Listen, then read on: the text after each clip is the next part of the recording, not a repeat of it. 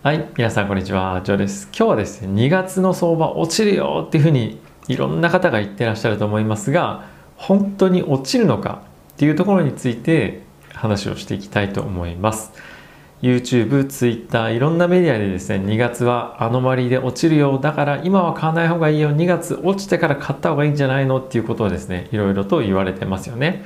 でじゃあこのアノマリーって何なのっていうと、季節要因っていうことが簡単に言えるんじゃないかなと思っています。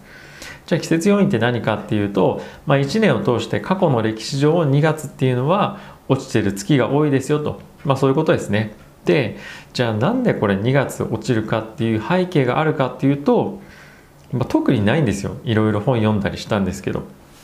でアノマリについて非常にいろんな方がですね研究をしていて本も出てるんですよね。で僕ツイッターの方でもご紹介をしたんですけども今回ちょっとこのアノマリーの本の中身について一部紹介をしたいと思っています。なのでもしご興味ある方は概要欄に、えー、リンク貼っておきますので本チェックしてみてください、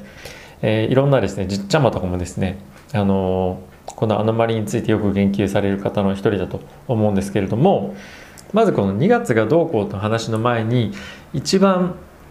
株式市場が上昇すると言われている期間の最高の6ヶ月という期間があります。それが11月から4月までの6ヶ月間になっています。でこの2月っていうのは特に何かイベントがあるかっていうとそういうわけではなくて11月から年明けの1月まで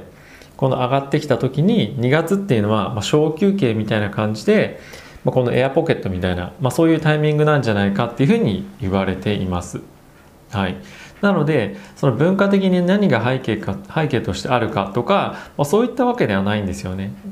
ただまあこの一服っていうのがあるあるんですよっていうふうに言われるとまああるでしょうねっていうかまあなんとなく理解はできますけどあそうなのっていう感じですよね。でこの一服が起こる可能性ってどれぐらいの割合なんでしょうかっていうふうに見てみると、まあ、大体6割ぐらいというような感じです。なので6割をまあ、大き多いと感じるか少ないと感じるかその6割にかけてみると思うかどうかっていうのは人それぞれだと思うんですが、まあ、僕からしてみるとそれってやっぱりあの6月は落ちる可能性が高いとかっていうよりもやっぱりまあその年々によるんじゃないかなって僕は正直、えー、思っています。なのでこの2月っていうタイミングに関してはあんまりまあ信用しすぎるのは良くないんじゃないかなと個人的には思ってます。でじゃあこの3月4月ってどんなイベントっていうかアノマリー的には言われているのかっていうと3月4月に関しては非常にパフォーマンスがいいと言われています。特に3月に関しては、えー、と1年の中でですね3月と12月っていうのがパフォーマンスが非常にいい月というふうに言われています。なのでこの2月の末ぐらいからですかね、まあ、それぐらいから仕込んで3月ぐぐぐっと4月いっぱいまで上がっていくと。ような相場が、まあ、アノマリー的には言われているそうです。でこれなんで3月に上がっていくかっていうとこれ第一四半期の決算がありますよねあの決算期の末になりますね3月が。なのでそこにかけて非常にですね企業がね、1年で初めての決算なので、まあ、頑張ってそこに取り組むということで非常にいい数字が出やすいと、まあ、これはなんか納得だなというのがまずあります。あとはですね、えっ、ー、と、トリプルウィッチングっていうふうに言われていて、これちょっと難しいんですけど、何かっていうと、アメリカのですね、株価指数の先物であったりとか、株価指数のささ、えーと、オプション、あとは個別株のオプションのこのデリバティブの期日っていうものが、この3月にはね来るんですねなので非常にボラティリティが値動きが激しくなると、まあ、そういったことも伴って、えー、株式市場全体にいい方向に行くとこのボラティリティが上昇方向にグッといくことが多いということもあって大きく伸びやすいというふうに言われています。でもしこのもしこの決算が非常に悪かった場合っていうのは逆に大きく落ちる可能性があるということですよね。ただしここ最近の決算見てみると非常にいい決算予想よりも大きく上回っている決算っていうのが続いているのでこの3月の決算まあ僕はですね個人的にはえー、まあ、決算の数字が出てくるわけではないんですけども、まあ、大きく伸びてくることを予想して、えー、人々がですねポジションを取ってくるんじゃないかなと個人的には思ってます。いろんなニュースも出てくると思うので、えー、そういったニュースと絡めてこういったボラティリティが寄与する上昇方向に寄与してくるということになるんじゃないかなと思っています。はい。そうですね。であとはですねその4月に関してもその決算を織り込みに入るので、どんどんどんどん株価が上がってきますよということらしいですね。はい、なので2月に関してはこの上昇11月からの上昇に一服してちょっと休んでまた4月3月からですかね上昇していくっていう、まあ、こういうのの少し踊り場的な休憩というふうに言われています。じゃあ今年本当に2月踊り場になるのかもしくは下落するのかっていうふうに考えてみると僕はですね2月上がると思います。2月3月上がっていくと思います。これなぜかっていうと皆さん今後ワクチンの承認というのがですねジョンソンジョンソンのワクチンがおそらく2週間後ぐらいをめどにあるというふうに言われていますこれはですね感染症の今えメインでいろいろ国内でどういうふうに対応策をしていくのかっていうのの、え一番トップをやってますファウチさんからコメントも出てましたけれどもジョンソンジョンソンは今後2週間ぐらいで、え FDA の承認をワクチン得られるかどうかっていうのが出てきますと。でこのジョンソンドジョンソンのワクチンどういうものかっていうとですねまず非常に特徴的なのが一度でいいと。ファイザーとモデルナのワクチンに関しては2回打たないといけないんですよね。ただし、ジョンソンドジョンソンに関しては一度で済むということが言われています。で、あとはですね、彼らの製造能力として、この春、まあ、春が何月っていうのは具体的には言われてないんですけれども、春までに1億人分のワクチンを出荷するというふうに言っています。かつ2021年の終わりまでには10億本のワクチンを出荷するというふうに言われていますなので今ですねファイザーバイオンテックとあとはモデルナのワクチン製造されてすでに出荷されて接種始まってますけどもワクチンが足りないっていうニュース非常にいろんなところで皆さんも聞いたことがあると思いますかつワクチンの接種が進んでいないというニュースもありますよね。でそういうふうなことを考えてみるとここのタイミングでジョンソンジョンソンのワクチンがその供給量を伴って市場に放出されるというのは非常に僕はポジティブなニュースではないかなと思っています。かつこれが1回の接種でいいというふうになると効果が出るまでの時間っていうのも短くなりますよね。でワクチンやっぱりですねこの2回接種しなきゃいけないというふうになると2回目いかないっていう人まあ絶対出てくると思いますもちろんどれぐらいの割合で出てくるかっていうのはまあまだ統計的には出てないので分かりませんがもう1回打ったしまあいいかなみたいになってくる人絶対いると思うんですよね。でなかなかもしくは行くとしてもなかなか行かないで時間が経ってしまうと伸び伸びになってしまってっていう人が必ず出てくると僕は思ってます。なのでこのできればですねこのジョンソンドジョンソンの1回の方のワクチンをお医者さんは受けてほしいと思うのが当然だと思うと思います。でじゃあこのワクチンの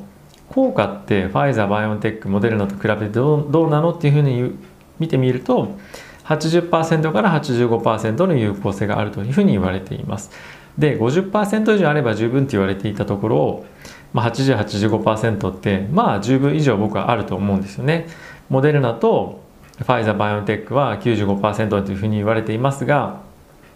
まあその2回受けなきゃいけないっていうところとあとはですね2回目に受けて受けに来る可能性が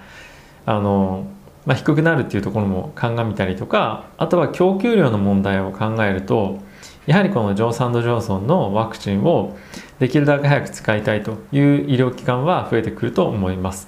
なのでこういったことを考えてみるとこのジョンソンド・ジョンソンのワクチンが市場に来るということはですね非常に非常に僕はですよもうポジティブだと思います今後の感染拡大を抑える上でも非常に僕はすごい重要な、えー、特に今これだけ供給が遅れている接種が遅れているという状況に非常にポジティブに僕はマーケットが反応すると思っています。でかつ接種をした後この春以降ですね徐々に効果が出てくるというふうなことを考えると